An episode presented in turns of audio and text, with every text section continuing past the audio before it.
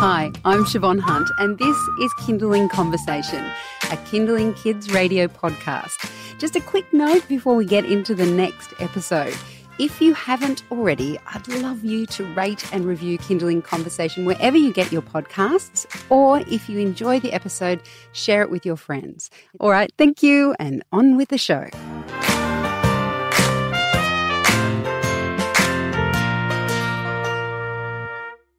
Growing Up Aboriginal in Australia is a new anthology by First Nations people from across the land.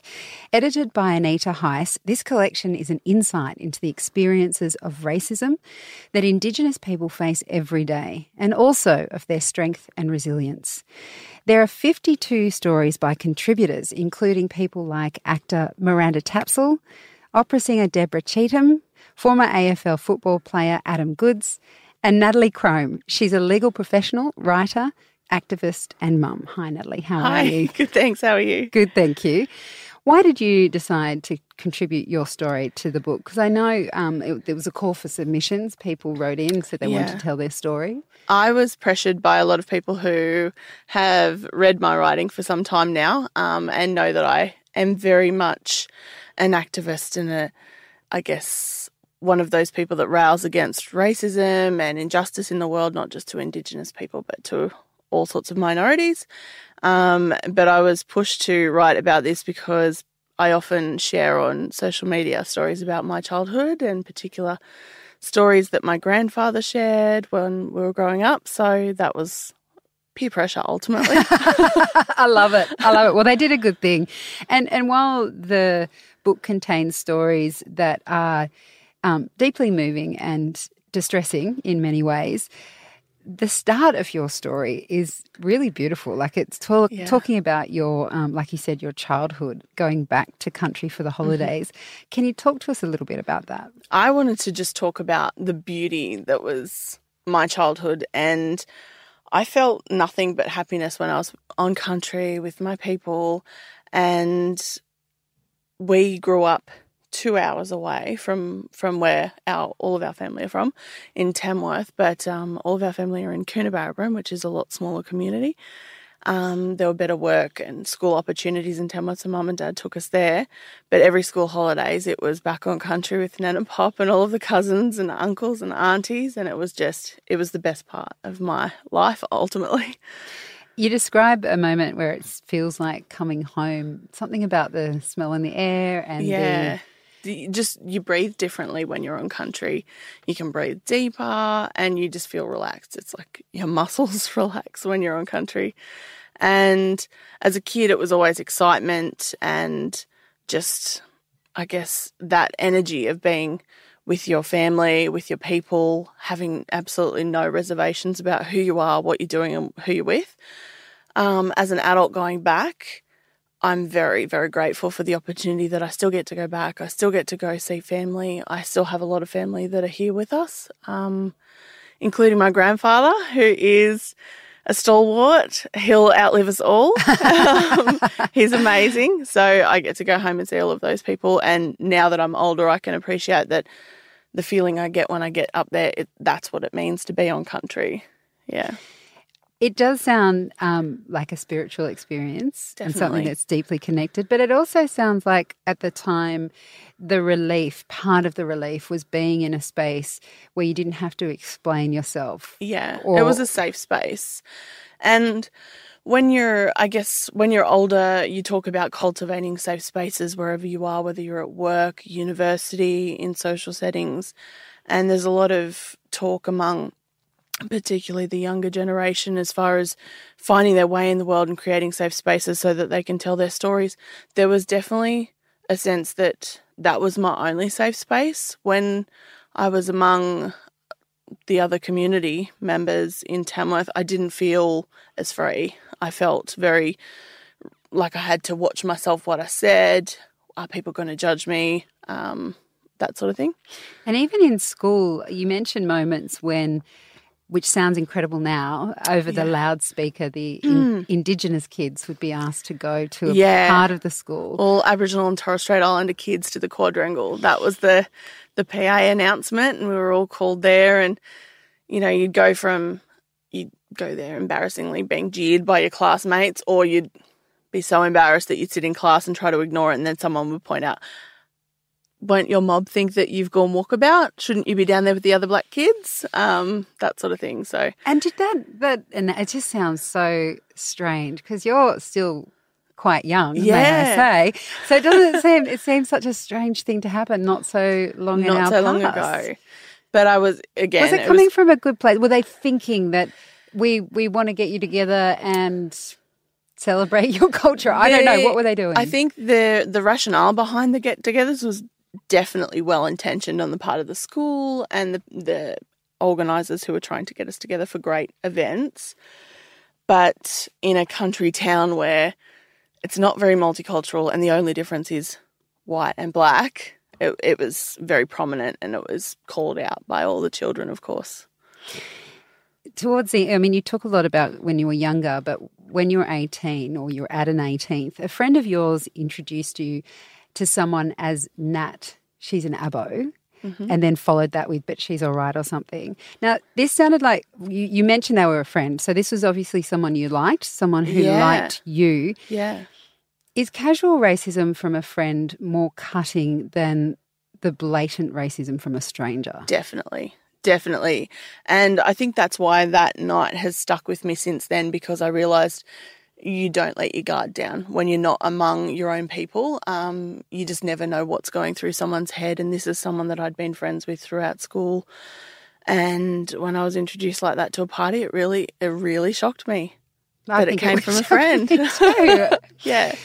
And again, I repeat, you're quite young, so it wasn't that not long, that long ago. We're not no. talking about the 50s or no, even the 80s. Nineties, nineties, early two thousands, actually. Oh, stop. Okay, all right. You're listening to Kinderling Conversation. I'm speaking with Natalie Cromb. She's a mum, legal professional, writer, and activist. She's also contributed to an anthology called "Growing Up Aboriginal in Australia." And we were just talking about the things that Natalie had written about in the book, what it was like being seen as different for her entire childhood and feeling comfortable when she was at home on country and the difference that was. Reading this, one thing that struck me was I have found as a mum that I am hypersensitive to my children experiencing something that might have hurt me as a child. So if I'm, I was a little bit awkward at school and if I see my daughter not necessarily making friends, mm-hmm. my heart is instantly in my throat. And so I wonder what it's like for you, given this anthology is really shedding a light or throwing a light on the fact that racism is still alive and well in Australia today. What's it like for you raising your daughter now? Nerve wracking. Um, racism is definitely still alive and well. It's definitely still coming from the home um, and from obviously the educational curriculum, which is very limited in what it does teach at a young age about Aboriginality and I guess the history of this country. And so when I send my seven year old to school, I try to give her enough confidence in herself that she would never feel questioned in her identity by other children. And I'm I'm very very fortunate that she's a strong-willed young woman. She she has had a couple of occasions where she's been um, subject to a bit of bullying and definitely racial bullying at school. And she's just said, Well, that's their problem. I know who I am. I'm oh. Gamilaroi. Bless her. So, I'm I'm very lucky that she's a strong kid. Yeah. That's that is awesome. I mean, it's interesting you say that about school because I had assumed that since I was a kid that um, the history of how we treated First Nations people, I thought we had grappled with that at school. I thought that perhaps they were teaching uh, a more true, how do you say that, a more honest interpretation of our history. Uh, I thought that. And then I thought, I reflected on the fact that we still celebrate Australia Day on January 26th. So then I thought there's a tension there. But then am I, am I giving us too much credit? We haven't, our history curriculum still isn't matching what's happened. There are, there are definitely elements of progress, but then there's things where you have to look at the language. You, you know, it's still being taught that Australia was settled and the country was formed in 1788 and it was federated in 1901. And there's just this invisibility of the issue of, well, this country actually already existed. And what happened was a cessation of one cultural custodianship over the land, and then from 1788, this is what's happened. And I think that language definitely plays a part. And I'm not sure if you'll recall, but a, a year or so ago, there was the big um, furor at university when the university said, well, actually, no, this land was not settled. And then, you know, it went through throughout all of the media about, you know, people getting offended, like it's time to get over it. Um, but we actually ha- we actually haven't done anything to get over it and move on. So I think that language and the curriculum definitely needs a bit of work to make it a bit more um, palatable to Aboriginal people so that we feel like we're being heard and we know that we don't have to sanitize what our children are learning at school. I know that with the Australia Day lessons that my daughter learns and with the settlement of Australia lessons, I have to have conversations with her so that she understands the factual nature and where facts are inaccurately portrayed at school. And then I have to teach her, but this is what they're learning, so you can't interrupt that, but you know the truth. Do you think a way through with children could be if, if people are worried about the sanitized version of history would be a celebration of everything that was here before set, yeah. before the colonizers came. I mean, it feels to me like that's a part of my education that I only got as an adult. Yeah. And, yeah. and still am learning about just the wealth of understanding about the environment, mm-hmm. about cultural practices, about language. All of those things seem to be something at the moment children would have to actively go and search for. I mean, they is do. that a different way that we could change the history? Yeah, yeah. If we if we reframe it from guilt to celebrate and coming together, I think that that would definitely help change the landscape and it would definitely help facilitate more conversations between Indigenous and non Indigenous Australians. And I think that um, children are certainly the bright spark that will lead the way. Um, my daughter, she is a huge environmentalist and she's constantly chipping me if I use a straw. Um, she's like, "Mum, you're Gamilaroi. You're supposed to be a custodian of this land. What are you doing?" Oh, um, like, oh, so, that's why we've got kids, right? Yeah, hold us to account. Yes. Uh, this book itself, I know it's probably aimed at more at older children than ours that we're talking about here. But how do you think a book like this, that is aimed to go into educational um, facilities, how, how do you think it can change the status quo?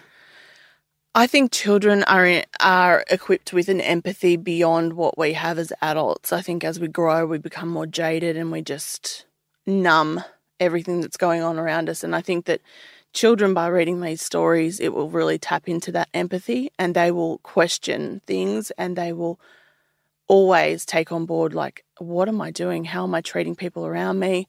Um, I didn't know that this would hurt people if I spoke this way. Um, I think it will create more conversations and have children, I guess, educating the adults around the dinner, t- dinner table.